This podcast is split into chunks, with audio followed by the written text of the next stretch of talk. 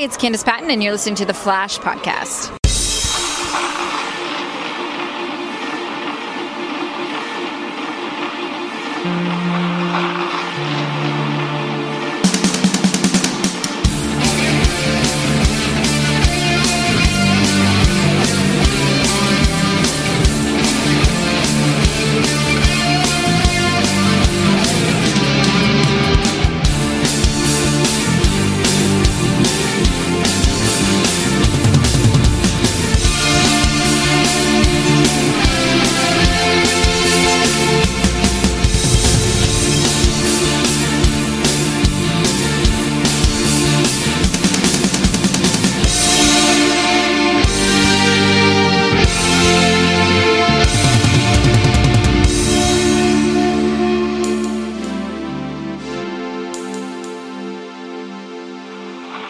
Well, hello everybody, and welcome back to The Flash Podcast, your podcast for all things related to CW's The Flash, starring Grant Gustin as Barry Allen / The Flash.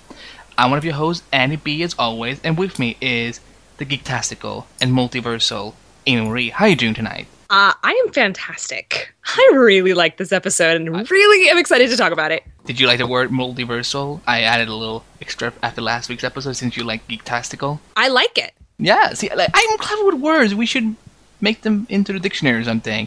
And also joining us is someone that was with us just a few weeks ago to talk about DC Rebirth. She is a good friend of the show. She is the host of the Legends of Tomorrow Podcast, which is part of the awesome DC Podcast Network.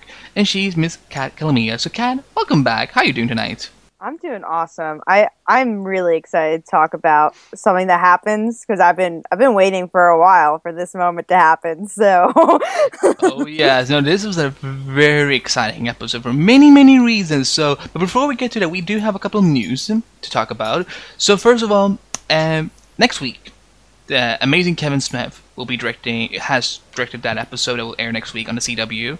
But it was announced just like an hour before tonight's Flash aired that he's coming back for season 3. He's going to be directing an early episode in August, which means that he's probably doing one of the episodes in the first half of the season. So that's quite exciting. So you will be getting next week's episode, The Runaway Dinosaur, which is the best title ever. And then you will see him back in the fall. So yeah, I'm excited for it. Guys, are you both big Kevin Smith fans?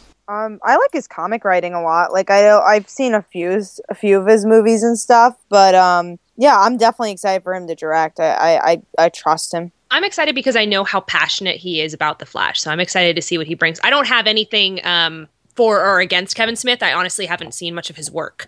So besides a couple Comic-Con panels I've watched him moderate, I don't have a whole lot of connection with him as a director, writer, or anything like that. So I just know, though, that he's passionate about the source material, so I'm excited to see what he brings to the episode next week, which looks like a total acid trip, but we'll get to that later. I don't know if you said ass trip or acid trip, but I will go with acid if that's what she said. I don't know. It sounded like she said ass trip, so I'm like acid. I think acid trip definitely makes the most sense. Yeah.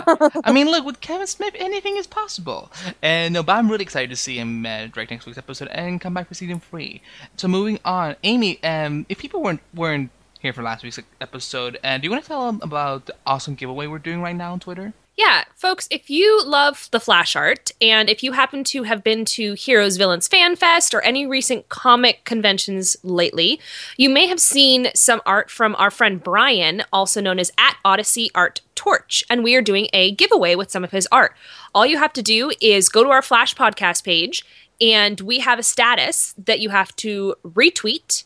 And all you have to do is mention 3 what we call Flash Friends, #Flash Friends. So basically tag 3 of your friends when you retweet this post, and be sure to follow @OdysseyArtTorch. That's ODYSSEY Art Torch. And the giveaway closes on Sunday, May 8th. We'll announce the winner on May 10th. It will be a whole lot of fun. It's a gorgeous piece of art. So if you have any questions, just tweet us at The Flash Podcast and we will give you the direct link. We will also have the link directly posted in the info section for this particular podcast episode. What she said. And finally, and I'm really excited to announce this. I mean, I've already talked about it on Twitter, but to those that may not, if it's possible, not be on social media, one of my long-time dreams is finally coming to fruition on the podcast. The amazing Sterling Gates will be coming to the Flash Podcast this week to talk about Vibe and Rupture and all things related to the Flash. As he if you guys are huge DC comic fan, you know that he wrote the Vibe book that came out back in great book too. Yeah, it's 2014. Oh man, I want to say it's 2013. Yeah. It was like 11 issues. It was so good. It's a really good book. It's one. Yeah. If you want to know where they got the inspiration for Cisco on the TV show, basically just go read that comic that he wrote. That also Andrew Kreisman and Jeff Johns contributed to for the first two issues. He and I will be talking in an awesome interview this week. So at the time of recording, it's late Tuesday night. Wednesday, I will be talking to him, and you will be getting that interview probably on Friday as a little nice, treat yourself gift. So look forward to that this week. So those are all our news. Now let's get into this freaking episode because holy crap.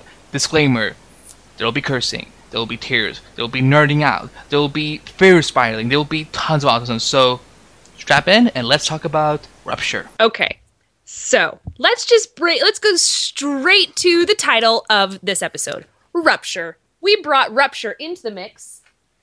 What did you guys think of the metahuman Rupture, who is Dante Ramon from Earth 2?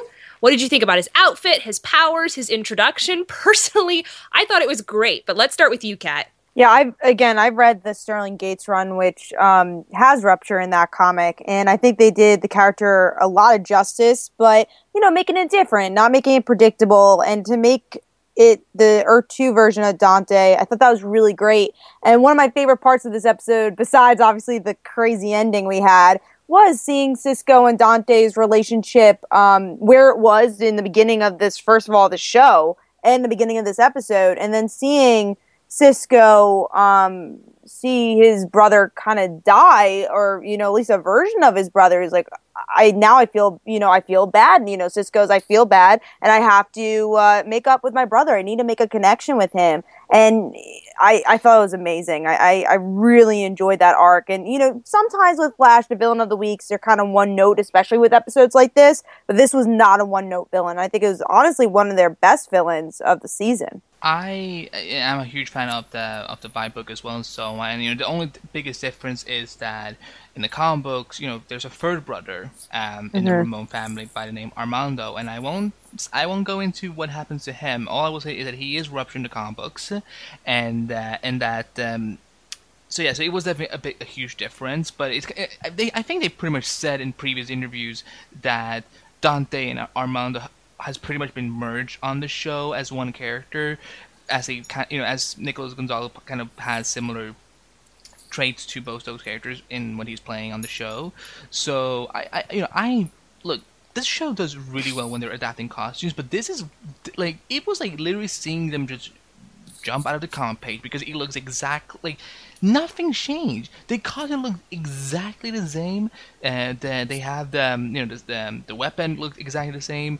And I mean, I was really happy with it. And I'm as someone who really appreciates Ramon mythology and what all those characters are up to, it was really neat. The only thing that was disappointing, and this kind of goes into what we were talking about last week, and it's becoming one of my issues with Zoom as a whole, is the fact that, I mean, look, there is the multiverse, so we can go and pick up like a different version of any of these characters at any point, but who knows if we're going to go to Earth 3 or Earth 4 next season, so we might not have the multiverse as a huge part next season. So to see all these doppelgangers being killed up is kind of like throwing away a lot of great storylines, personally. So that was my biggest issue, because, I would have loved to have seen in the future maybe Cisco when he's all vibed up, that's a good term, and he goes up, he needs to go up against the villain or something like that. He can go up against something like Rupture. That would be pretty neat. But then, of course, because Zoom has his anger management issues, he killed him off, and so it's like, I mean, I now I'm getting worried, that they're going to do something to my poor Black Siren when she shows up in a few weeks, because, I mean, Zoom really needs like a Ferapes or something, and a bunch of Snickers, because damn, like, snaps so easily. And he needs a bunch of Snickers. I mean, Snickers or a hug, at least. Like, no. Oh, no. He does that. He'll stab you in the back if you give him a hug with his pointy nail fingers. You know, that are like super. Like, he needs a pedicure. And Snickers, and like a spa week. I promise you, once he's had that, he will be like, so what's going on in the world? Oh, I killed a bunch of people. But hey, what did you think? I can't wait for that episode, just saying, when we find out about the Snickers. And secret, I'm actually the writer of that episode, and that's actually going to be the season for you to premiere. Can't wait. Never. I agree with what both of you guys said. Kat, I love what you said about how he is one of the best villains we've seen, especially this season. I agree. I liked that I not only understood his motivation and enjoyed his motivation, but I also liked his villain powers. I feel like a lot of times we either get a super strong character villain or a super strong power villain, and then most of the time they don't match. We don't get both. We got that with Killer Frost. We got a powerful power villain and a powerful character villain, but we lost her. And then we got Rapture, who has a really fun motivation to watch. He's totally evil and has this really nifty power and looked awesome. He looked like Ant-Man with, like, he also kind of looked like Casey Jones from Teenage Mutant Ninja Turtles with his scythe, which at first looked like a hockey stick. And he also kind of sort of looked like Kylo Ren. Bottom line is, I thought he was great, but totally what you said, Andy, that's spot on. We continue to lose villains and characters and doppelgangers from Earth 2, which we talked a little bit about last week with the death of Killer Frost, that not only are we losing characters from Earth 2, we're losing strong villains from Earth 2, which I get and understand, but it is a little bit frightening to see that we're losing all of these characters from Earth 2, which suggests that maybe ultimately we're going to focus less and less on the multiverses, and that this is just a one season sort of a situation, because I would not be surprised if through all of this meddling that they're doing between the multiverses and between the timelines, if something happens that prevents Barry Allen from ever being able to visit Earth 2 ever again. Maybe the way they defeat Zoom is by permanently, somehow magically closing the bridges to every other multiverse, which would be really sad. And would work, you know, if we brought Black Siren over to this side and, you know, I don't know, maybe you keep the connection with Earth 3. Maybe Earth 1 and Earth 2, the bridge becomes permanently closed, if that makes sense. Maybe that's where we're heading. Maybe that's ultimately what happens. And then it's okay that we've killed off all the Earth 2 people, but it doesn't bode well for Earth 2. So you would pretty much be okay with, like I said, I don't think they're going to shut down the whole storytelling of multiverse, because I think right now one of the things that DC is relying so heavily on that Marvel doesn't really have is multiverse. You know, I think we're going to see a large effect of multiverse in the movies and stuff like that. So I don't think, you know, I mean, I think you're onto something that maybe Earth 2 will be like, you know, you can go to Earth 3, Earth 4, Earth 5, Earth 66 or something like that, but you will never, maybe after this season, Earth 2 will kind of like, what if it's closed? Yeah, like heck, you know what? What if it gets destroyed? What if Zoom's tyranny somehow destroys that world? So the whole world. It's certainly possible. I mean, that would be terrifying. But I mean, we like Earth 2. We like what it offers. But it would be sad to see Earth 2 be destroyed. But I wouldn't have any problem with them somehow destroying the connection or the speed force, because you know how Professor Stein described the speed force and time travel as a series of highways with on-ramps and off-ramps. Maybe whatever off-ramp to get to Earth 2 is just destroyed. So it's certainly possible, and then that would be fascinating to see if, you know, in the future somehow Earth 2 things start to happen over here, and you're like, what's going on? But I wouldn't be surprised if that's where they end up going. Now, the thing is it worth going back to Earth 2, though? Because, you know, we did learn something really sad in this episode, and, you know, that is that fact that there's no Fringe in Earth 2, so, you know, is it even worth, you know, building a bridge with that Earth again, Amy? There's no Fringe on Earth 2 because Earth 2 is Fringe. Exactly. I loved how many people messaged me, even from the East Coast. They're like, Fringe reference, yeah. Amy Marie 97, Fringe reference. Oh, look, girl, there was so many nerd references. I was like, I want to tweet Amy, but she's going to get so upset if I spoil her, so I'm not going to say anything. But then all our followers just like, Amy, they said Harry Potter, Amy's going to love this. They said Fringe, Amy's going to love this. So let me ask you this. On Fringe, the whole idea is that we can see multiple versions of, the characters we see on that show. When they were done with a particular version of a character, let's say Joshua Jackson's character, we see version A of him, and he's done, and so on. Whenever they would introduce a new version of that character, would it feel like weird, or would it feel like almost like, oh, I'm open to seeing, was it intriguing seeing multiple versions of, or did you kind of feel like cheated on the fact that they would just, So people who heard you just say that, who've seen Fringe, are sitting there going, this is not going to go well, because you're opening up a can of spoiler worms, which I don't want to talk about. But what you're asking is essentially, when you're introduced to a doppelganger, does it feel like a different person? Yeah, is that what you're asking? Is it appealing for you? So in that case, if it's appealing over Fringe, do you think they could somehow replicate that formula on The Flash? If, for example, maybe one day we meet a third version of Rupture or something. In Fringe, there are only two universes. There's Earth 1 and Earth 2, and that's it.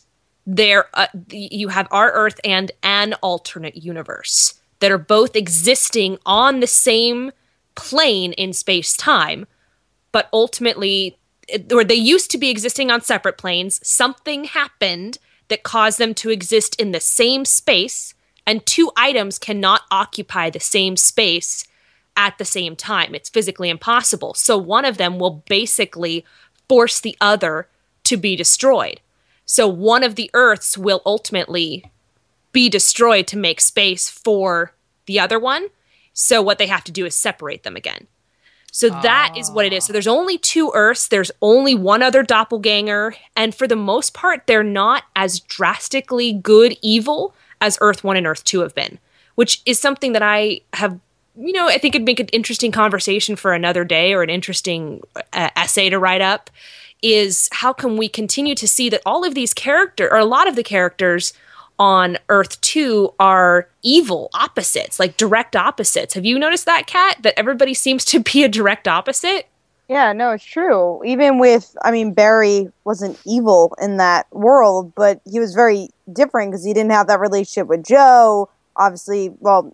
we won't talk about the Iris stuff because we don't know how different that's going to be. But yeah, and what's interesting, I'm going to mention Jesse a lot. But what is Jesse Wells' version in Earth 1? Is she evil in Earth 1 and okay in Earth 2? That's maybe something they can explore in season 3. But yeah, it's interesting. And with DC though, I don't watch Fringe, but from what I'm hearing. DC has 52 Earths, and they have a lot of ways to explore them, and a lot of different ways you can go, because you were mentioning, Amy, earlier about, like, closing Earths, and that's, of course, possible also, because DC's done that in the past, or colliding Earths together. That could totally be a future story of seeing maybe Earth 1 and Earth 2 collide together at the same time, and seeing these mixed up worlds get really complicated, but that's comic books for you. So yeah, they have a lot of cool places to go. And I'm just saying that in case, if this would be the last season, for a while that they do the whole multiverse thing, that's why I would be so disappointed with the fact that, we lost Rebirth, Deathstorm, even that wasn't a huge loss, Killer Frost, and Rupture, and so on. It's kind of like, if this is like it, then that's when I would be more disappointed. So if they say, no, but next season you will get to see even more different takes on them, I'm like, okay, cool, I'm open for that. But I almost wouldn't be. I almost think that'd be too much. I'd rather explore a different Earth. I'd rather explore, like, Supergirl's universe, or a different Earth with different people. I don't know, go meet the Green Lanterns, find Batman. Do something like that. I'd almost rather them explore something else as opposed to continue to have different doppelgangers, because on top of everything, it'll get really confusing. Almost confusing. Just like it's on that line where it's like, yeah, I totally understand. As again, if you're into comics, it's easier. But for a mainstream audience, they're just watching the show. It's gonna get a little. My mom's confused. Yeah, exactly. Your mom watches The Flash? I've talked about it a couple times, and she's like, I had to explain zombies to her the other day. I'm not even kidding. Like, she had no idea what a zombie is. Why the f*** isn't your mom on the podcast yet? I want to talk to Vibe with her and be like, so Mrs. Hypnorowski, what do you think about this ship and that ship? And not talking about super speed at all. And did you see the Supergirl crossover, Amy? Of course I did. I loved it. I thought it was the most adorable thing on the face of the earth. Oh, best. Awesome.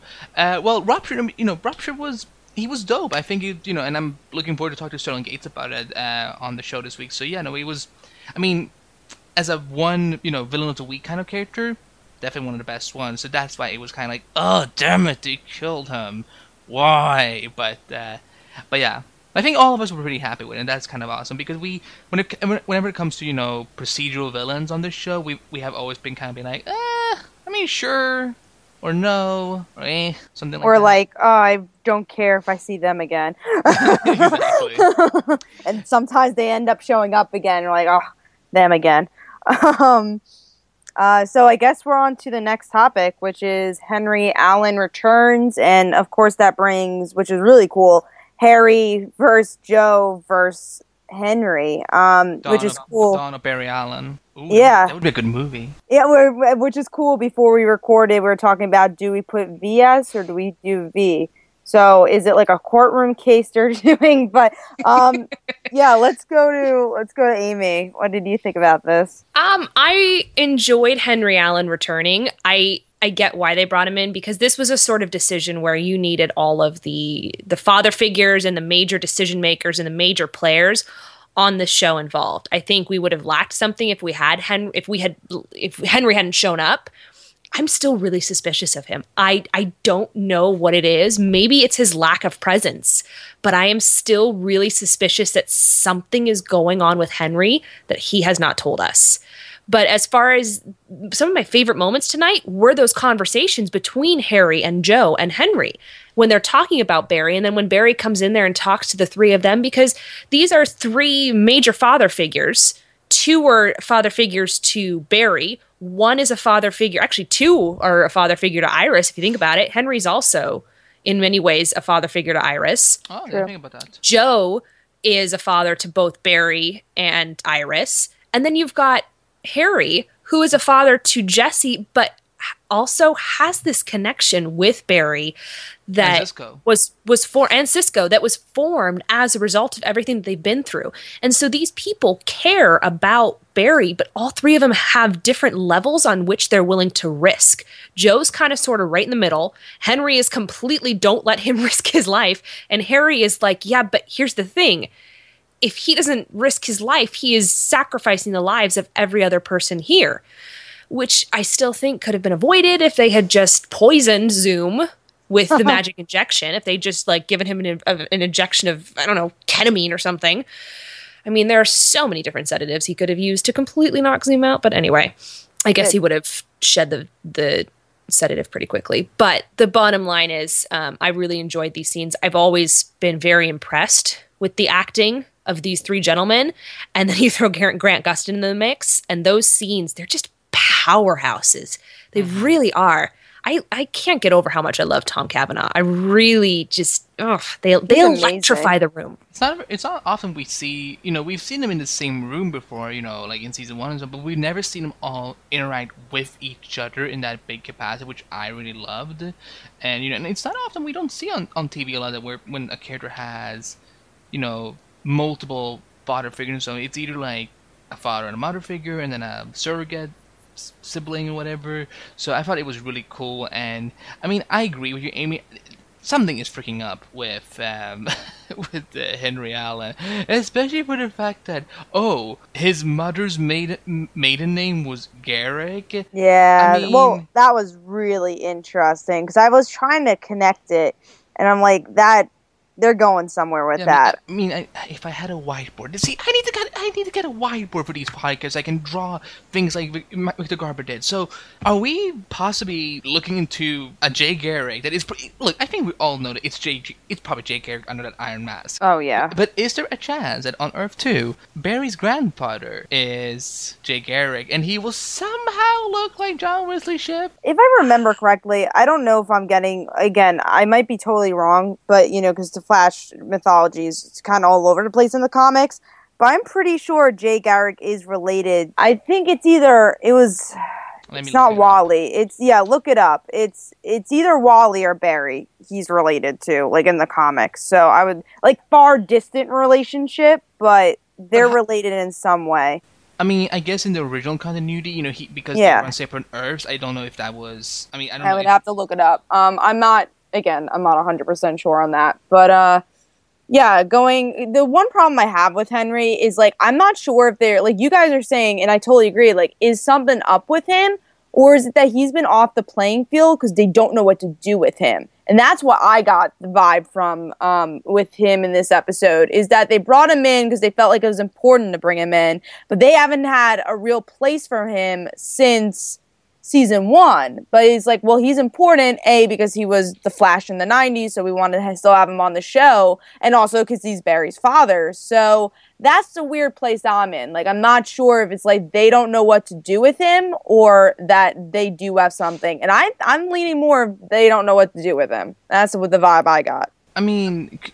that's a really good point. I mean, he might just be busy with other projects or something, or maybe... And why bring him in this episode? He was busy making a treehouse. Yeah, that's important shit, you all. Treehouse takes a lot of work. I don't know what I'm talking about. What tree? Who is he building that treehouse for? Girl, he was in jail for 14 years, and maybe he never had a treehouse as a kid, so maybe he's just catching up for lost. I'm trying to find an excuse there is none. I mean, Amy said it pretty well a few minutes ago that we needed him there to kind of because it was a big decision, but... You're right. They have one of the flaws of this show is that they really don't know, and that's the thing. I don't know if Henry really has a big role in the comics, but if he doesn't, then it kind of makes sense why I haven't heard much about it. Because, and maybe that's a challenge they're dealing with here, is because what are they supposed to do with him? The whole thing last season was about let's try and get him out because he didn't do the crime. Now it's how do we? I mean, he is a scientist, so he could work at Star Lab or something like that. But it's what can you do with him in terms of compelling stories and so on, but Amy, what do you think? Think about why Henry's been missing. I mean, yeah, about the whole Henry thing as a whole. I don't necessarily know if I have an opinion yet. I think Kat nailed it on the mark. I think they just didn't know what to do with him, because you have this father figure who we're used to working with Team Flash, Joe, and then you have this almost antagonist father figure in Harry. I guess he's an anti-hero. He's not an antagonist. That's a bad way to say it, because he's not the bad guy.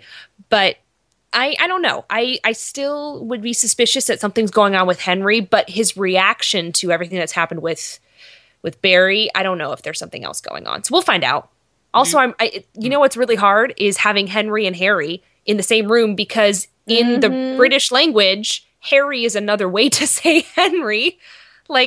King Henry VIII was known to his friends as Harry. Didn't just say Harrison. But that's not what Cisco calls him. And that's not his real name. I can't call him Harrison because that's a different guy. I have to call him Harry now. And also, it's so weird because we talk about this on Legends Tomorrow Podcast a lot. Well, on Legends, you had Connor and Carter. We messed that up a lot. On Arrow, you had Roy and Ray. So now in Flash, you have Henry and Harry? Why can't we just have names that sound different? So true, though.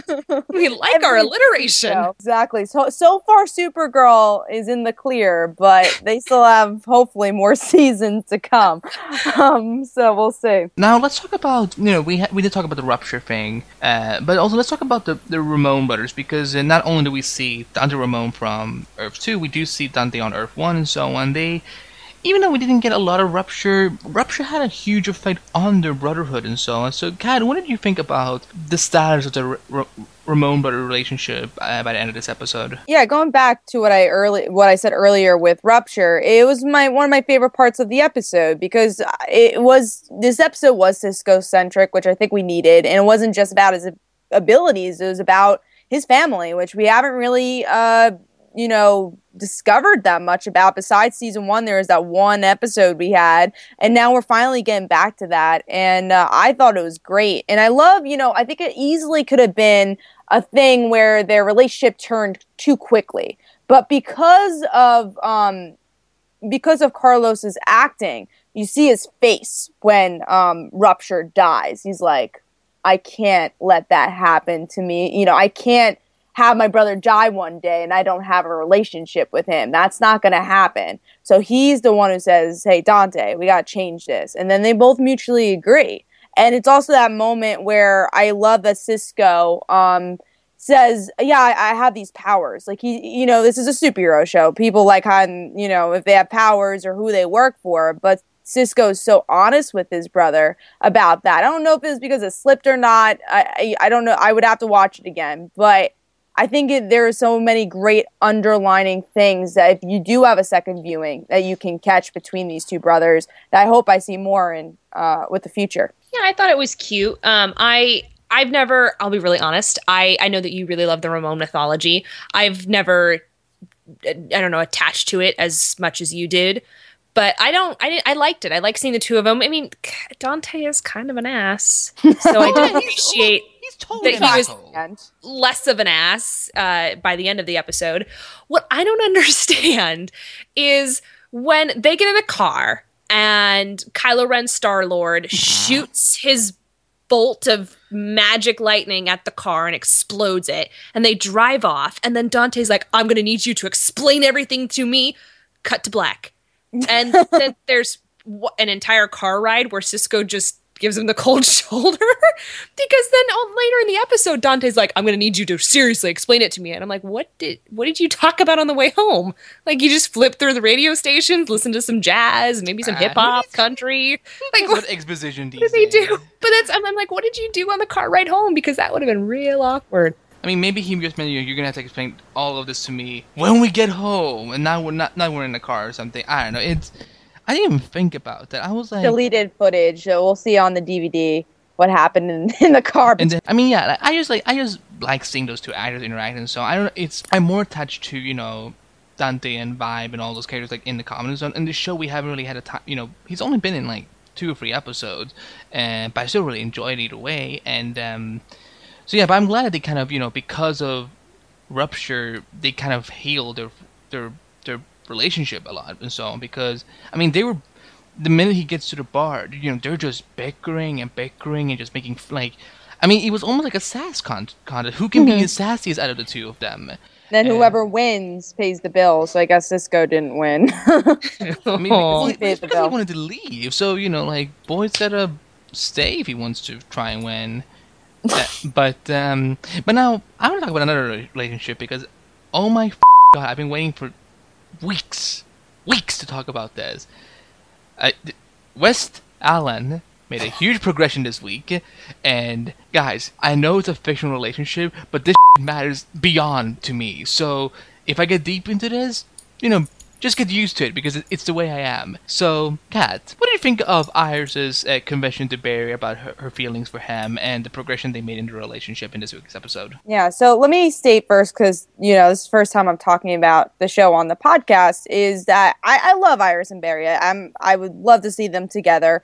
But I will say, as much as I like that Iris, you know, talked to Barry and it is definitely built up well from previous episodes, I don't think this was the episode to do it because it just felt weird. I understood because, like, oh my god, you know, Barry might die and Iris needs to say something, but it's not like that moment where Barry reveals it to Iris last season. It didn't feel that way. And then you don't have an ending because you have obviously the cliffhanger from this episode. So I kind of wish they saved it for another episode. It just kind of felt rushed to me. And you know, especially for you, Andy, like people that have been waiting for this for such a long time, I think they could have done more. And then the more I saw Iris in this episode, the sadder I got that they haven't utilized her a lot. And even though she's like in the room, she still doesn't have an arc. And that's something that's been bothering me. And another female character that I'm sure we'll talk about that's been bothering me also. But yeah, you know, I like the scene. I just, either it could have been longer or maybe a different episode. What do you think, Amy? See, I'm going to have to completely disagree with Kat, which is weird because we usually agree on a lot of stuff. We do. We usually do. I thought that this was the perfect episode for it because to me, it felt very similar to the season finale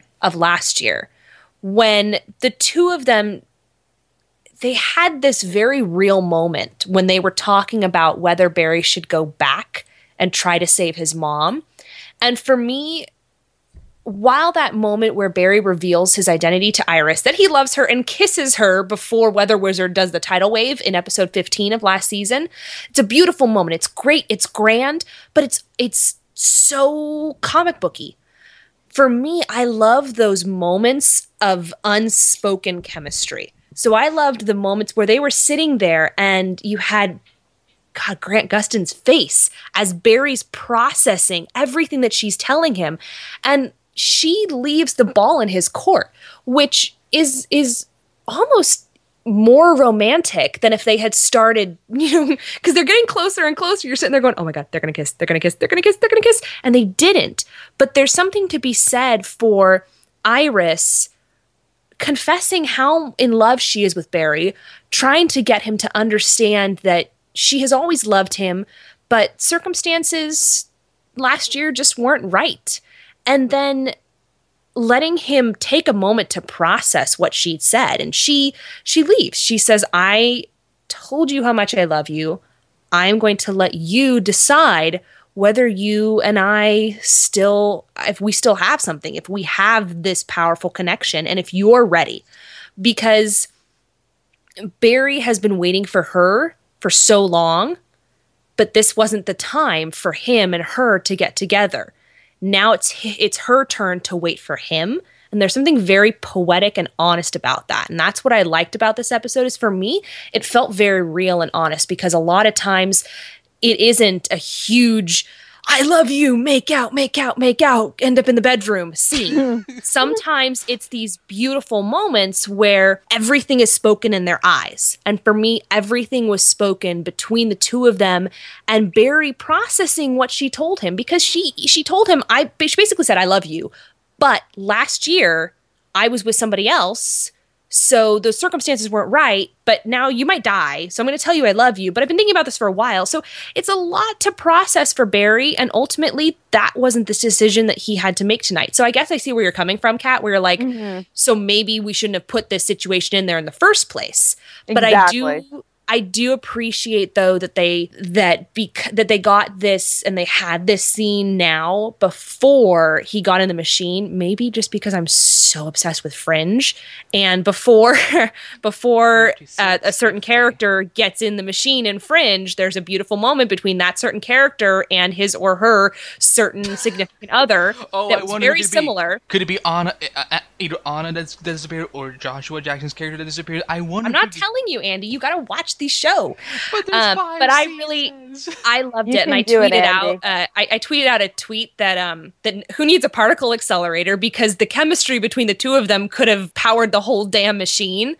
And Candace Patton retweeted it, and my Twitter feed is blowing up. West Allen, that's amazing, but it's very true though. I mean, I loved the chemistry, and I loved the subtle chemistry involved.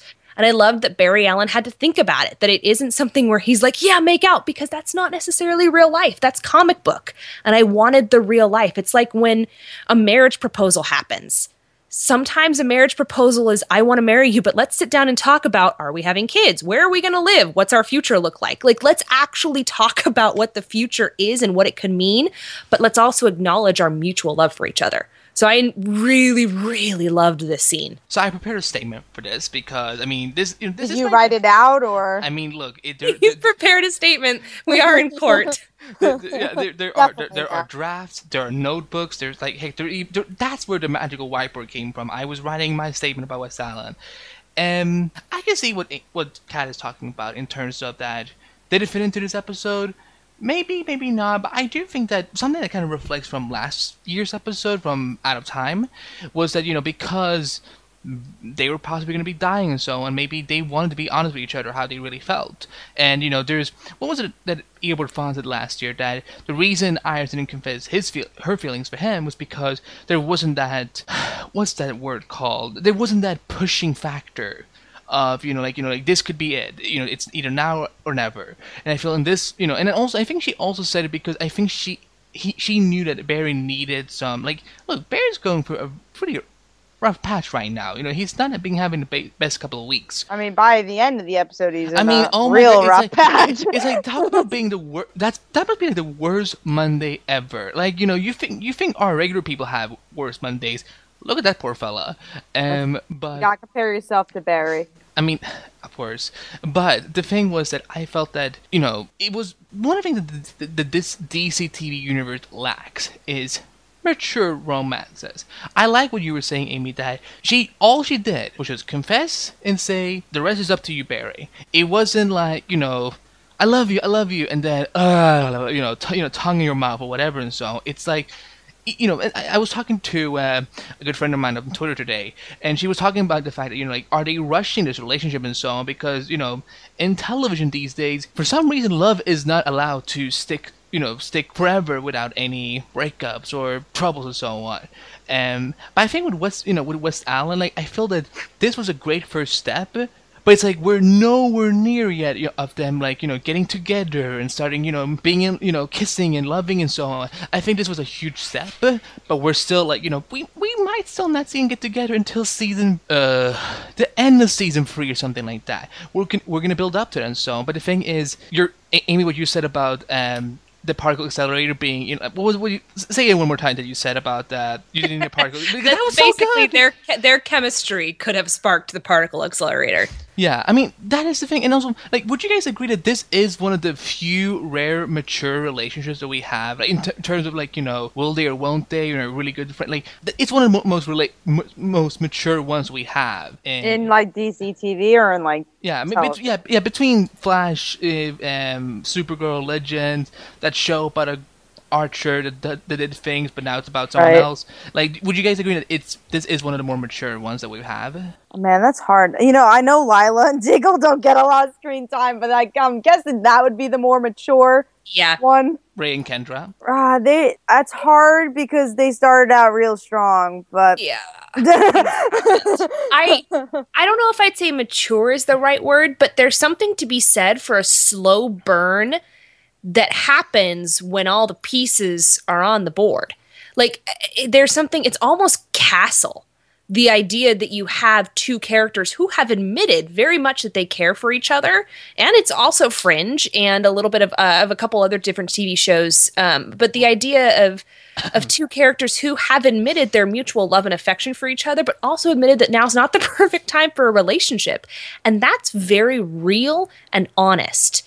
And I like that. I like that it seems honest and real. I think that maybe we could question Iris's decision now to reveal to Barry, because you wonder if, okay, well, is she only choosing to love Barry because the universe is telling her? Or is the universe telling her that she needs to love Barry? I mean, you look at it two different ways. She's sitting there and she basically says, so here's the thing. The future says I marry you. A different universe says I marry you. Even my own father wants me to marry you. So is she in love with Barry because she's in love with Barry? Or is she in love with Barry because she thinks that she's supposed to be in love with Barry?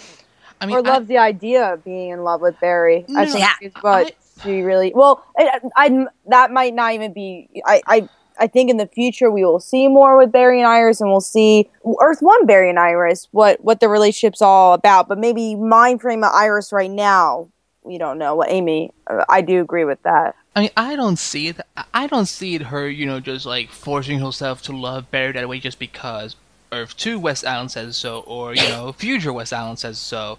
I think it's kind of like, you know, it's kind of like a wake up call. You know, you know, maybe she's always had those feelings, but she just didn't know they were there because, you know, they did grow up together in the same house, not as brother and sister technically. You know, they were just, you know, friends living in the same house because Joe is the best dad ever to take care of Barry when his mom died.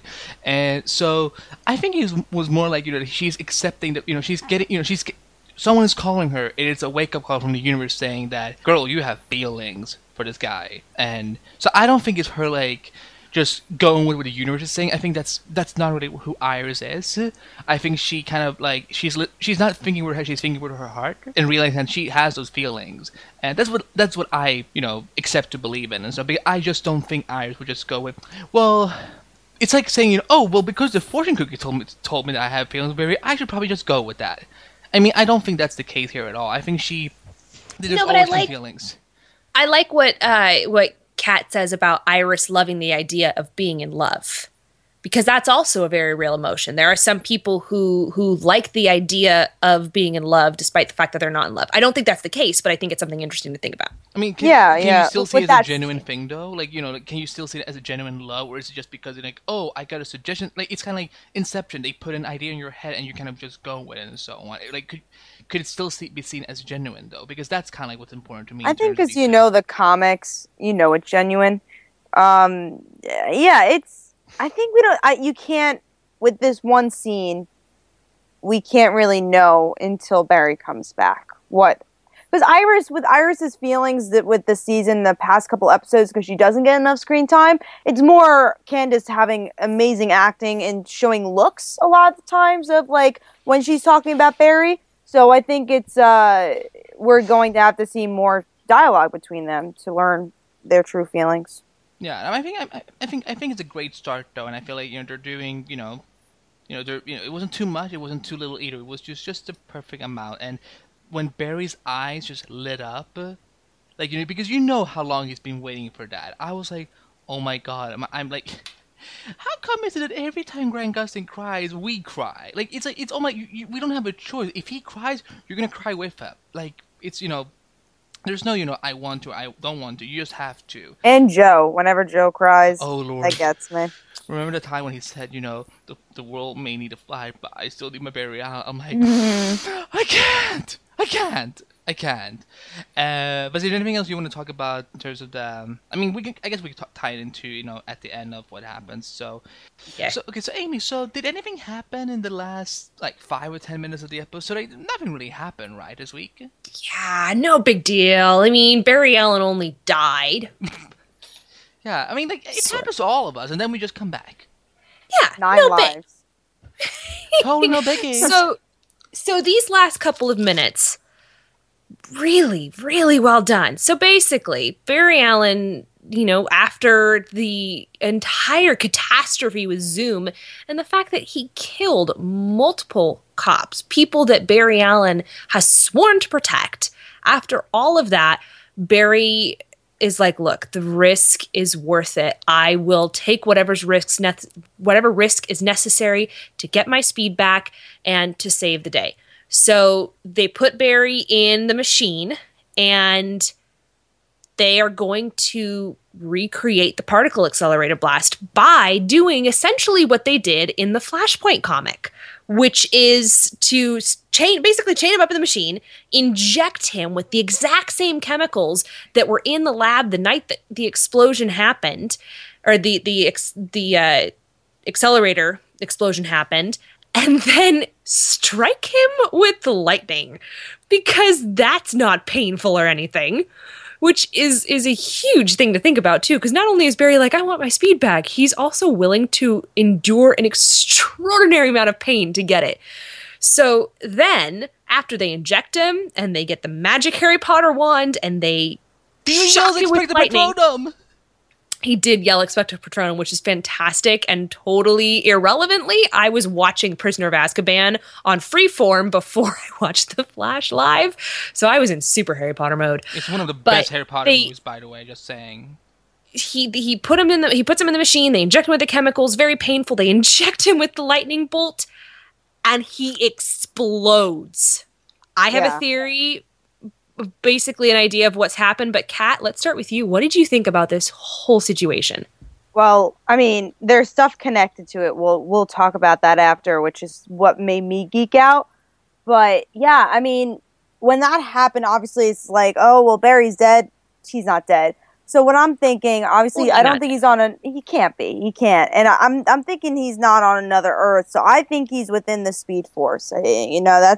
That's my idea. I'm curious of how they're going to deal with that in the next episode, and how, especially with what happened in this episode, how much screen time Barry's going to get. Will it be that it will be a whole Barry episode, or will they be focusing on the aftermath of these other characters and then focusing on Barry way more in the next episode? So I'm curious of how much we're going to get next episode with Barry. But yeah, I think he's within the Speed Force. That's my guess. That makes Andy? That makes a lot of sense, because I think when they were shooting episode 21, I think that's when he flew down to LA from the crossover. So if he's not in this episode a lot next week, that might be the reason why, because he might have flown down to do a crossover. But I think we've seen photos with him and Kevin Smith together on set and so on their Twitters and Instagrams. So I wouldn't know about that, but it is funny because people like Kat and I, we read the comics. We know that dead isn't always dead, and someone like the Flash, when they disappear, no, they're dead. They're not dead. They're trapped in the speed force. But yet I got so emotional seeing that. For some reason, I'm like, Annie, get yourself together. He's alive. He's alive. He's gonna come back. But it was still just because I'm like, I can't believe how we're already doing this in season 2 of the show. It's like, this is the kind of thing you would do in season 3 or 4, I mean, even 5, because it's a huge thing. And like Amy said, it is a huge nod to Flashpoint. Now, I don't think Flashpoint has happened because of it, but I think it's a nod to that. This may not be the only time he has to go through something like this to get his powers back. I was devastated having to see... it was devastating seeing all of their faces when he disappeared. Mm-hmm. Although, when Iris just yelled, I fell apart. I was like, I can't. This is too much for me. I'm just glad that Caitlin wasn't there, because if she had to witness a third man that she cares for in her life vaporize in front of her, she's gonna have to go. She's gonna need therapy sessions for the rest of her life. I think she already needs that. Also, just quickly, Andy, talking about Caitlin, I just want to quickly say, mm-hmm. I did not like how they handled Caitlin in this episode. Either. How many times are you going to make this girl a damsel in distress? It's crazy how many times they did it this season. And I feel so bad for Caitlin because, I like the idea in this episode where they mentioned, you have a darker part, which darker, I guess, soul in a way. I didn't get it all, but I'm like, wait, what are you talking about? I guess because she has the potential to go evil, yeah. And I'm like, all right, cool. But where did I see that? That's the thing that I was like, wait a minute, okay, you can say one thing, but you need a reason to why you said that. Because Killer Frost, that's his reason. Yeah. But there's nothing. Okay, sorry, go on. Yeah, so what I like that idea about her having this darker part of her. I thought that was interesting. And maybe we could see her as a hero on the team, but maybe one like Harry, where she will be like, no, let's do this. She'll do the more, maybe the more gray-lined area. It's not totally black and white, and I hope we see that, because I've been really disappointed with Caitlin. I think she was utilized as this total damsel in distress with how they're dealing with her with Zoom. I'm just really disappointed, and I hope they do something with her. Honestly, I would give her powers at this point. Do something, because they really don't know what to do with that character, and it's so sad to see her every week just on the sidelines, especially this week. It was most evident. I feel you, and I feel. And look, if there once again, this show has very few flaws. But if it's one flaw that this show has, is that sometimes they don't really treat their female characters well enough. Either with Iris' case, she's not so much a damsel in distress as often she's more just put on the sideline and doesn't really get to do much. While Caitlin is the one that may have to be saved a lot. So, and once again, listeners, before you start hitting the keyboards and whatnot and so mm-hmm. on, we're not we're not trashing these characters. We're saying this because we love these characters and we want them to get the respect that they deserve. So exactly. Before you start tweeting and say, oh my god, the Flashpoint, they don't like Iris and Caitlin. It's like, no, we don't like how they're being treated. We love them just as much as you guys do. So, we deal. Me specifically, I deal with a lot of hate on the internet and so on as it is. So I just want to give that disclaimer before we go on. So. We're on your page. We're all good. So, yeah, I agree. All I want for Caitlyn next season is happiness. And for Iris to be more used. And so, I want women, these women. And also Jesse Quick, actually, on the subject of Jesse Quick, she was, in half of the appearances she's done this season, she was just being kept as a prisoner, mostly. And they never dealt with the psychological trauma of being a prisoner. And that kind of bothered me with Jesse's arc, which we'll get into Jesse, but that kind of bothered me that she's okay and she was kidnapped for that long. It's like, you can't be okay after that. And I wish they delved into it, but they never did. Yeah, there's only so much you can do in, technically 60 minutes, but, you know, if you trim out the commercial zone, there's only so much you can do within 42 minutes of an episode. But then why have Henry in this episode? Why not focus more on these type of things that we're talking about? So, yeah, I mean, it gets complicated, but... I mean, it might play into similar to how Vee had to deal with her blood loss after she became Speedy, you know, once Jesse becomes, you know, well... Mm-hmm. See, yeah, this doesn't work. Jesse Quick becomes Jesse Quick. That sounds so weird to me, but, like, when she becomes her quicker... Jesse Wells becomes Jesse Quick. Okay, there we go. So when she becomes Jesse Quick, she... While during her heroism, she might have to deal with those effects, but yeah, just to kind of like we'll get into Caitlin and Wally and Jesse, but like just to conclude, you know, Barry disappearing zone, like, I mean imagine like seeing him just trapped in the Speedforce a lot next week. That's gonna be, I mean, who knows? I mean, there's a reason the episode's called "Runaway Dinosaur." Like, are we potentially seeing him go into the Stone Age, maybe? Because that did happen in the comics at one point, I think. Did the New 52. Yeah. He was stuck in the Speed Force with these, like, different versions of, like... I think it was Captain Cole was in... Or one of his villains was there. And it was, like, kind of this more dinosaur-type era. I didn't really like the arc, I'm going to say. But I thought it was interesting. Exist. I mean, the artwork was really beautiful because Brett Boop, he's one of the most amazing artists on DC. But Amy, what did you... Okay, so now, Amy, get into your theory because I want to hear what your theory is. Fear is spiraling. Well, real fast on the Caitlyn situation, Kat, I totally agree with you. I'm getting frustrated with her damsel in distress because, sure, she figured out how to use a phone. You think she could have called for some help? Or, I don't know, used a paperclip to undo the handcuffs that she was in. Because or I don't know, like, move the table. Zoom can't always be there. He doesn't have a camera on her. Yes, he's perceptive, but he wasn't always there. Like, when he was clearly at the police station, it seems to me that she could have called for help and had someone get her out. That being said, Zoom probably could have come found her again, but maybe if she'd stayed in the magic, I don't know. She could have been in the pipeline. That would have protected her. Bottom line is, I agree. I'm a little bit frustrated with where they're going with Caitlyn's character. I think that the most dynamic thing we've had with Caitlyn has been Killer Frost this season. So they're having trouble nailing down what they want to do with Caitlyn, which is concerning for her overall outcome and possible well-being. Can I ask a follow-up question? Mm-hmm. Would you guys at this point be happy if she becomes Killer Frost of Earth 1? Whether she's a villain or hero? I wanted that since day one. So I think because we love Caitlyn, or at least, you know, she's a cool character, she's a hero. A cool character.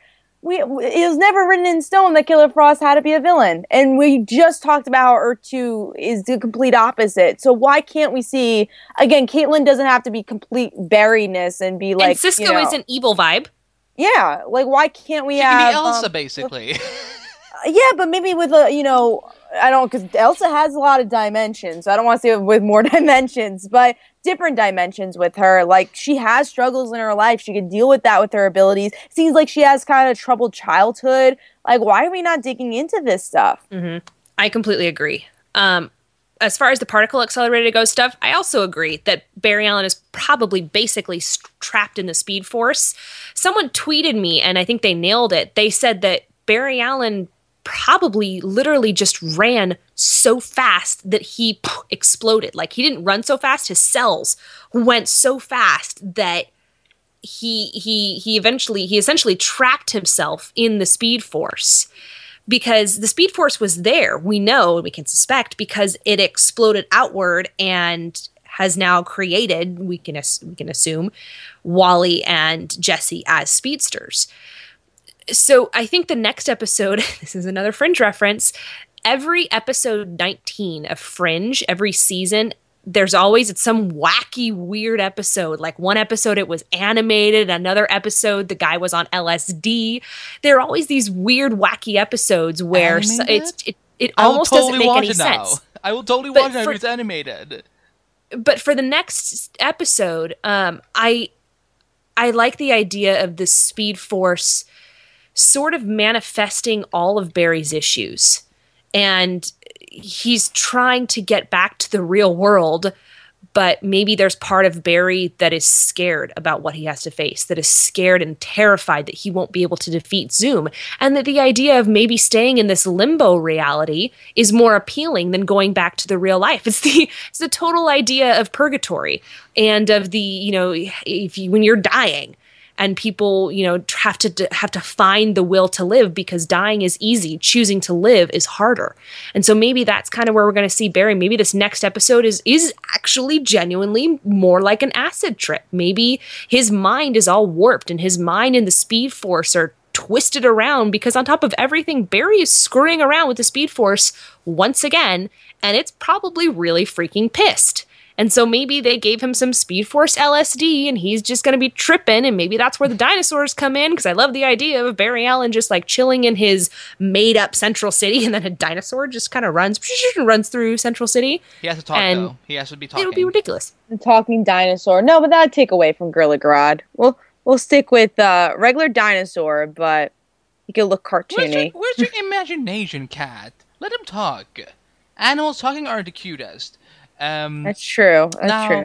Now, okay, so one of the reasons Kat really was excited to come on this episode was to talk about the repercussions of this experiment, because we now have two new speakers. So, Kat, geek out about Jesse Quick and Wally West for us. Oh, man, I have to geek out. This was why I want to be on this episode. And we just ran out of time, so join us next week. No, I'm kidding. No, go. What? No. What I like is now throughout the whole season, I'm wondering, well, first of all, when Wally and Jesse were first cast, I'm like, all right, they're going to be speedsters pretty early on. And the whole season is going to be about Zoom trying to steal their powers. And that was before we knew that Jay was Zoom, or, you know, that's a longer story. But that's what I thought it was going to be. And obviously that's not what happened. And then you get introduced to these characters, and you think when Jesse was first introduced, I'm like, all right, you know, she was hit with the particle accelerator in Earth 2. That's what's going on. Didn't happen. She was kidnapped. I thought maybe she had her speed there, and she didn't. And I was like, oh, what's going on? And then you hearing more about the Speed Force formula. All right, we're going to see Jesse maybe crack the Speed Force formula, and she repeats it. That's her mantra. She gets the Speed Force. That still might happen in the next episode with the Speed Force formula, but that might happen. But, you know, what's so cool about this, because, you know, same for Wally. I didn't think Wally would get his Speed Force, so we didn't really know him that much until these episodes now, which I'm really enjoying Wally with these current episodes and delving a little deeper into his relationship, especially with his father. Interestingly enough, what I love about Wally and Jesse getting their abilities together is that they both have complicated relationships with their fathers. And I think that will play really well in these next couple of episodes, and maybe how they could kind of bond. But yeah, they get their powers together. And what I love about this is that they could train together. They could teach each other new things. And I think with Barry and the Speed Force, we are going to see Wally and Jesse learn about the Speed Force and maybe kind of be the Flash heroes for that episode, kind of be the town's Flash or city's Flash, because we don't have a Flash right now, and everyone knows that. But how about if you do have, because Jesse probably will get that other costume from Trajectory, I can't say that. You know what I mean? Thank you. Yeah, so I think she'll get that costume out, and maybe Wally will borrow one of Barry's old costumes, and we'll see that in this next coming episode. I mean, that's like dream come true type thing. I don't know if it'll happen, but those are my guesses. But I geeked out so much. You know, they got the speed, and I hope they really pick up with it right in the next episode. I don't want them to wait. Let's just see the Speed Force and see how they deal with it. I mean, poor Barry, who had to sleep for like 9 months of a coma. If these two are just like walking after just being hit, and so I, you know, when Barry comes back, he's like, "What gives? Why did you get put in a coma?" He's gonna freak. He's gonna freak out. He's gonna be looking up to the sky like, you know, "What gives? What gives?" But I, you know, I've been waiting. You know, even though I'm not as, you know, I don't have anything against Jessie Quick. I become a huge fan of her because of Violet Beam, because she's so freaking lovely, and I am. I got so excited about it. I figured, you know, I'm like, it was so cute when Harry and Joe were like, you know, well, we're going to make sure that no one else gets hit by particle accelerator explosion. I'm like, you know, boo, okay, you keep telling yourself that. Because I'm like, sweetie, that's not going to be the case. And someone is going to get hit as well. I mean, they made it obvious. The one thing I'd also want to mention, sorry to cut you off, Andy, no, it's all right. Is that in this episode, it was so obvious they both were getting it by the beginning, because they're like, they're stuck in a room for the whole episode. Which was so funny. It's like, it was. I loved it. It was they look like two like puppies that really need to get out and pee and so on. Because like, can we go out now? They're like, no. And they will. They'll be the puppies of the show, and I'm so cool with that. And so they're in this room this whole time, and like, and they're both the potential speedsters while the particle accelerator is going on. And like, you're not fooling us here. It's just like, when's this going to happen? And of course, you don't get to see anything until next episode. I mean, I pretty much feel that these two are becoming the Roy and Thea of The Flash. I mean, I feel Jesse Quick is a lot like Thea, if you think about it. Which is probably why I love both characters. I mean, now remember, Mia is very different from Thea in the comics. So, you know, it's like, I mean, you're loving two separate characters when it comes to Speedy. Definitely, I love them both. Yeah. But you could say the same thing about Jesse too. They're two completely different characters, but I love their iterations into the DC TV universe. I mean, I feel it's almost safe to say that Violet Bean, she's gonna get promoted for series regular. It's you know, listeners, it's just prediction. Don't go around and say the Flashpoint said this. Like I'm just saying that this is what I think will happen. I think Violet Bean will become a series regular, which would be really nice because we do need more female characters on the show. And you know, I'm starting to kind of feel like Jesse and Wally ship, you know, Quick West. I could feel it. I could see that. I want them to be friends first because I'm really excited to see, again, their partnership. I think that's going to be so interesting. But now, Amy, what did you think about the transformation that Wally and Jesse had to go through? And, like, what are your prospects about their speedy futures? I really enjoyed this. Sorry. What? When you said speedy, it's just like a thinking Thea. Sorry. No, it's a good reference. I really like their partnership. Like you said, Kat, I loved seeing them kind of like in the room together, and I'm like, oh, geez, I wonder how they're gonna get their powers when the two of them are in this magic room trapped together in the midst of a particle accelerator. I like that. I thought it was really cute. I enjoy seeing their relationship. I like the idea of seeing them as the cop buddies going to save the day and being all speedster like. I mean, I think it's just gonna be adorable. I'm really liking what we're seeing. Do you think I was just saying a few minutes ago that I think that Viola Bean, who plays Jesse Quick, I think she's gonna get promoted for series regular next season. Would you be up for that? Well, I know I'm up for it. Yeah, I'm totally down for that. Yeah, more female characters also. And, I mean, also, while you were gone, Kat and I were talking. That's my nickname now, Jesse Quick. Yeah. I mean, look, if you're not cosplaying as her but at Comic-Con, I mean, I'm going to be disappointing you. But like, if I did cosplay, she'd be the first one on the list. Yeah, I mean, Kat and I were talking about maybe a little ship between these two eventually, you know, Quick West, West Quick. Would you be game for that too, Amy? That's a good ship name, by the way, West Quick. I like that. I kind of like that. I like West Quick also. Yeah. I mean, these two are pretty much the Roy and Thea of the show, except that one of them is not going to leave after two seasons, and one of them is not going to be, you know, put in the background like Speedy. So, I mean, I almost wonder if the explosion actually did maybe create a few new metahumans. You know, remember, we were just inside seeing what was happening. We don't know what happened outside. So, you know, do you think there's a chance that maybe other people were hit too? Because, you know, like, look, this was going to go to hell either way. So whatever Harry keeps saying, you know, oh, I'm going to make sure that it doesn't hit anyone else. Like, please. No, do you feel there's a chance that maybe other people have been hit now as well and maybe create, you know, more metahumans? It's possible. Anything's possible. I mean, I would just love it if it was, you know, just creating a bunch of metahumans over the whole world somehow. But, you know, I mean, I can't ask for too much. But overall, also just one last thing before we wrap up. All the nerd references in this episode, World of Warcraft, Harry Potter Convention, The Princess Bride, Fringe. I mean, isn't Cisco just the greatest? Seriously, yeah, it's great with all the nerd references. They're always good with that. But any final thoughts on this week's episode of The Flash that you want to bring up before we go to the feedback section? More Jesse. Probably one of my favorite episodes. No, I said it's probably one of my favorite episodes we've had so far.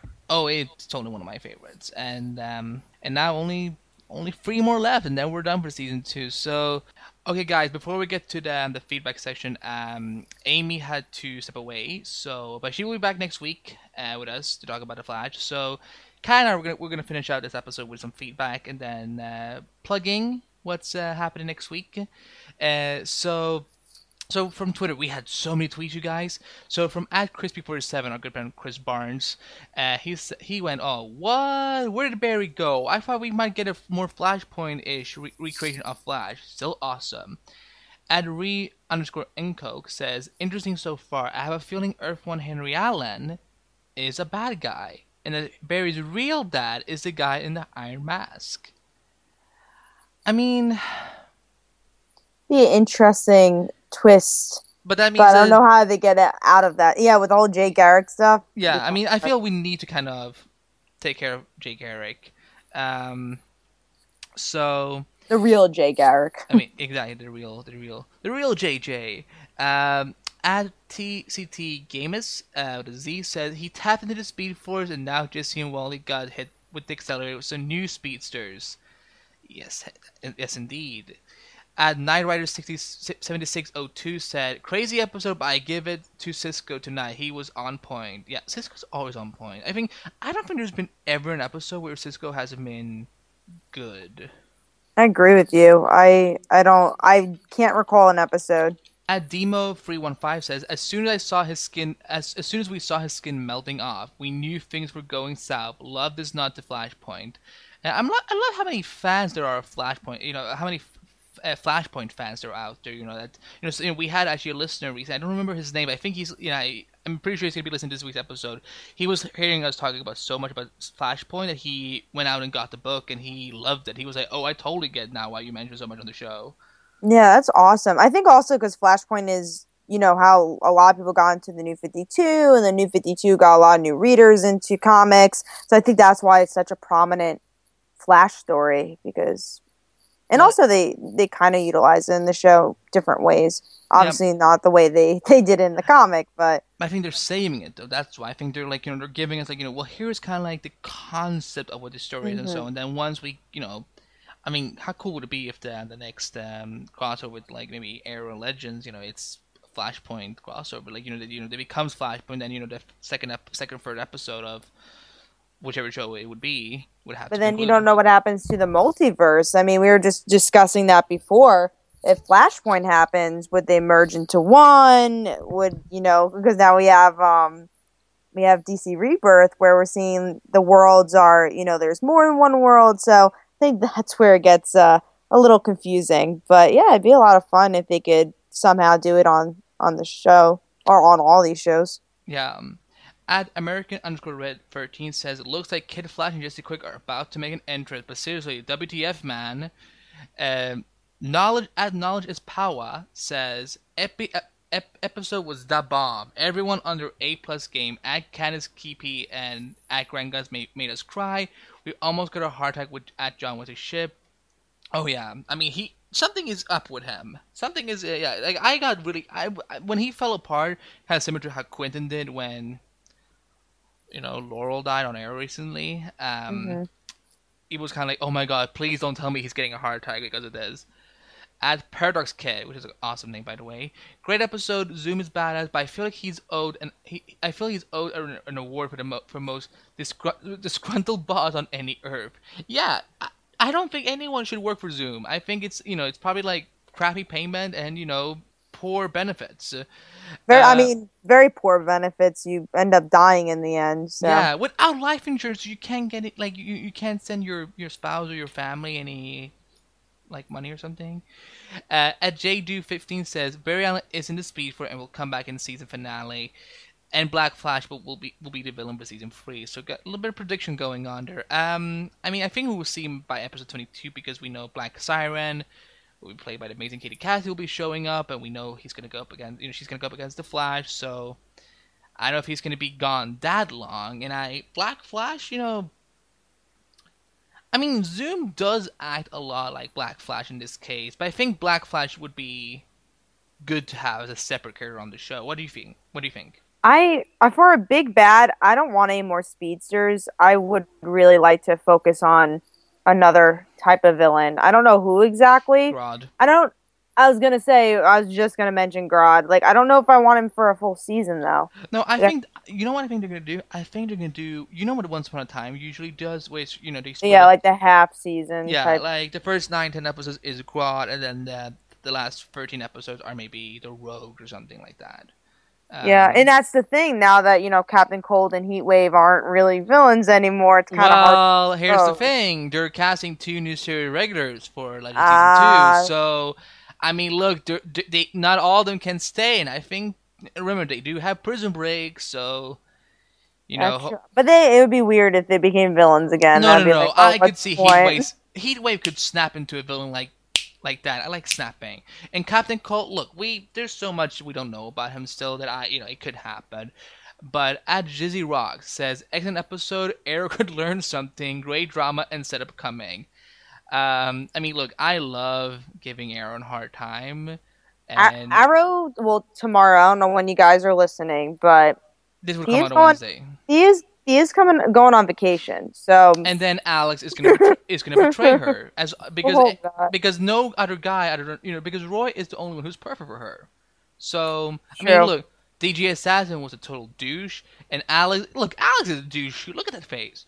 No, I'm kidding. Oh, no way. I'm kidding. Way. I want him just to be, just real quick, I'm just going to say, I would like him to be just a plain old guy. That'd be nice in the DC TV universe, just having a plain old guy. He's working for Ruvee Adams. It's true. I mean, there's not much, I mean...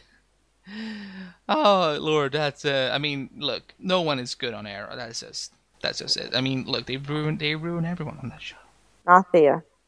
Thea's my girl. Well, that's because she doesn't get to do anything. Let's see. Let's read an email also from Greg H, who says he labeled the email "No Fringe on Earth 2." The revelation that the TV show Fringe does not exist on Earth 2 was just as shocking to me as it was to Cisco, especially since The Flash, just like Fringe, relies heavily on the existence of two parallel universes and worlds. Iris finally revealed her feelings to Barry, one of the best West Allen moments ever, and at least now we know how Jesse and Wally got their speed. Awesome episode, Greg H.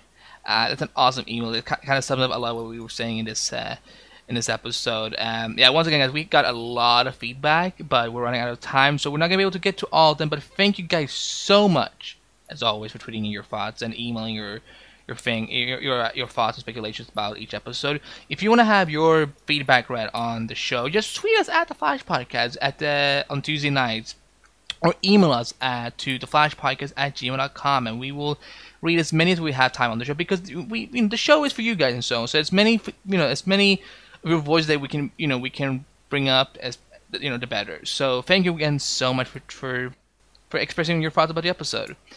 Now, we're going to get to some plugs now, and then we're going to get to a brief spoiler section for next week's episode. So, Kat, first of all, thank you so much for coming on for this episode. Now, where can people find you on the interwebs besides the Legends of Tomorrow podcast? Yeah, well, thank you for inviting me. And for me, go check out my YouTube channel. It's Hayden Claire Heroes, but you can type in Comic Uno. My group YouTube channel, Comic Frontline, we do a couple of podcasts there and, you know, cool comic videos. Also write for a couple of websites. I'm the comic editor over at The Marvel Report. I write for The Weekly Pull and Entertainment Fuse. You go check out my comic book, Like Father, Like Daughter. We have issue 1 and issue 2 out, and very soon we'll have issue 3. Do you ever sleep? Like, you make me feel old by doing so many projects. I don't think I sleep. It's a lot. And guys, she's also graduating from college pretty soon, so I am. So it's like, you know, you've been up to a lot of things. And you guys, you know we can find this amazing podcast at theflashpodcast.com. That's where you can get all the latest news and trailers and descriptions for the episodes of The Flash. Well, we're almost pretty much done, you know. We have the descriptions for episode 21 for The Runaway Dinosaur, which is directed by Kevin Smith. We have the description for Invincible, which is episode 22, which will be guest starring Katie Cassidy as Black Siren. So, you know, there's not, you know, right now there's not a lot of news up and so on, but yeah, like, you know, that's where you can get your news about The Flash, you know, with the news trailers and descriptions, stuff like that. And you can find us on Facebook, Twitter, Instagram, Vine, and Periscope, all under The Flash Podcast. So if you're on social media, you're looking for, like, where can I find The Flash Podcast? Just type in @The Flash Podcast, you will find us. And you can subscribe, rate, and review us on iTunes, Stitcher Radio, which, you know, you can do that as well with Legends of Tomorrow Podcast. And definitely head to iTunes, subscribe to us, and please take a few moments if you wouldn't mind, because it does help us so much if you do.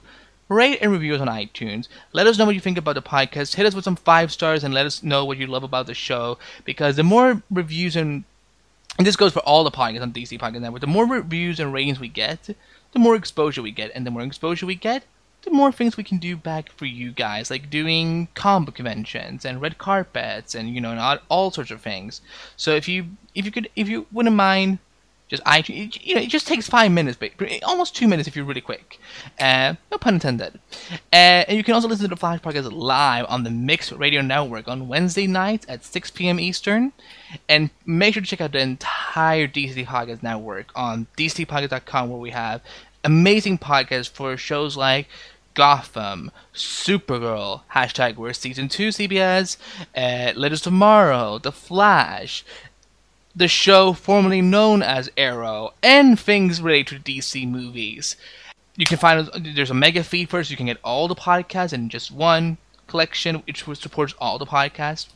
And there's also social media links to where you can find DC Podcasts at. And also, guys, stay tuned, because there is another charity event coming up. We're doing our annual charity event, which we're planning out right now, so stay tuned for more details. And finally, if you want to email us any questions or thoughts, email us at theflashpodcast@gmail.com. And if you want to follow me on Twitter for my personal project, you know, for my projects I'm working on, you can find me on TVO Mind, Heroic Hollywood, The Mall Report, which is a website I own, and on DC Podcast. So just follow me at Andrew Bacht, which is spelled BEHBAKHT. Whew!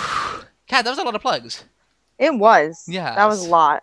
Yeah, and it's good. You know, it's almost 3 a.m. where you are, where I am, where both of us are. So don't even ask how I'm still up. Hey Kat, how are you still up? The excitement of Jesse Quick and Wally getting their speed. Okay, exactly. That's why this show, we will do anything for this show. We will record late on Tuesdays or Wednesdays, whenever we record, because we love this show so much. So guys, we're going to jump to the spoiler section now. But if you're not sticking with us, if you don't want to be spoiled about next week's episode, for all of us here on The Flash Podcast, I'm Andy B, and we will see you next time on The Flash Podcast.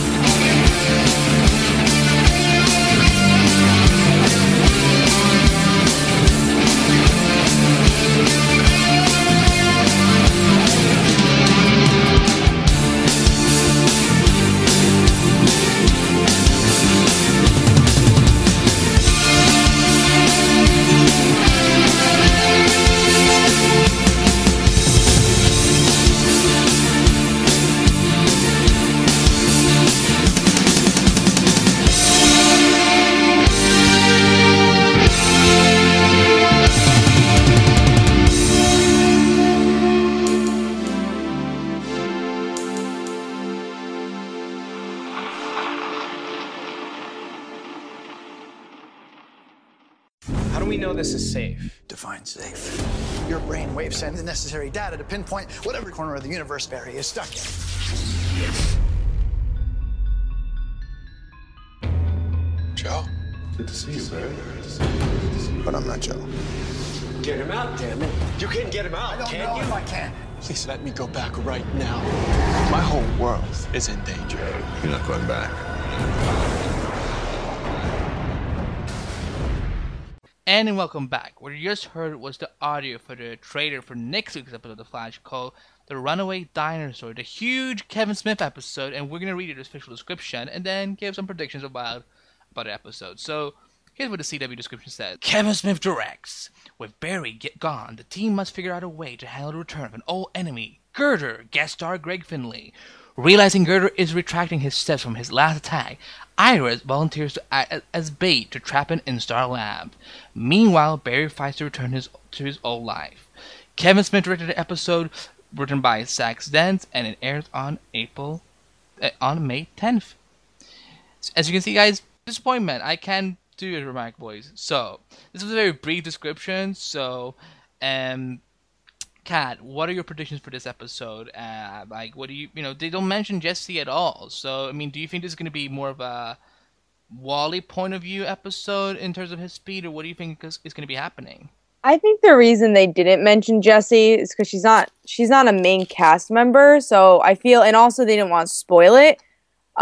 So I think, I still think it's going to be what I predicted, that it's going to be a Jesse and Wally episode, just like figuring out what their speed's all about. Because it wouldn't really make sense if they just did Wally, because they're both getting the speed. It looks like it'd be weird if only one of them got it. I hope that doesn't happen, for either character. But yeah, I think it's going to show what does the team do without Barry, especially that, you know, the citizens of the city think that the Flash has left them. So what do they do in the city without Barry and the Flash? And then, you know, obviously seeing whatever trippy thing they're going to be doing in the Speed Force. And I have no idea where this dinosaur is coming from. So, I mean, is there a dinosaur? Is there? Now, the one thing I'm a little bit confused about is, how the fuck does Girder come back? I was pretty sure he died last season. Yeah, I honestly don't remember, because he's one of those one-shot villains. I'm like, oh, okay. I mean, he's back. He looks somewhat zombified or something like that. He looks like that someone brought him back, which, you know, I mean, look, this wouldn't be the first time someone resurrects someone in this universe, you know, like, you know what?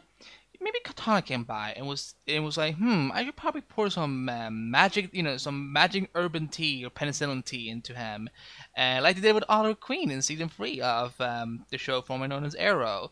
I want to hear something hilarious. You just said zombified, and the guy who plays him is on iZombie, and he plays a zombie. So maybe. I mean, look, that's all I'm all about. It's all connected, yo. So, you know, it's. I didn't even know he was on iZombie. So he was this season of iZombie. So, but that's interesting. Yeah. I mean, yeah, I think, you know, I mean, look, I'm just so excited to see what Kevin Smith is going to be doing with this episode. And, you know, I know Jason Mewes from you know, the Clerks, you know, from his movies will be in there. You know, what if he's a dinosaur? I'll be game for that. Cool. I'll be cool with it. I mean, I could totally see that happen. But yeah, it's a very interesting trailer. If you want to see the trailer, it's up on our website on theflashpodcast.com. So I will attach a little link to it in the description for you guys, so you can go and watch it and listen to us talk about it. But, Kat, is there anything else you want to talk about speculation-wise for this episode? No, I think I'm good. I think I said everything that I think is going to happen. But, you know, Flash always surprises us. So even if you expect something's going to happen, sometimes it's the complete opposite. Exactly. Well, once again, Kat, thank you so much for stopping by. And I know we're kind of helping each other out this week, because I'm going to be on the Legends podcast this week. Yeah. I'm going to be MIA. I mean, I'm sure you're going to the Jesse Quick convention in New York or something like that to celebrate her. If Captain America Civil War is the Jesse Quick convention, then totally. Oh, right. That movie comes out. Yeah, I'm looking forward to that movie. So, yeah, but guys, thank you so much for listening to this very long episode, and I hope you had a blast, as always, listening to us babble for hours. We love talking about The Flash, so hopefully you love listening to us talking about The Flash. So, guys, next week, huge episode. Kevin Smith directs. You don't want to miss it. So, until next time, have a good one.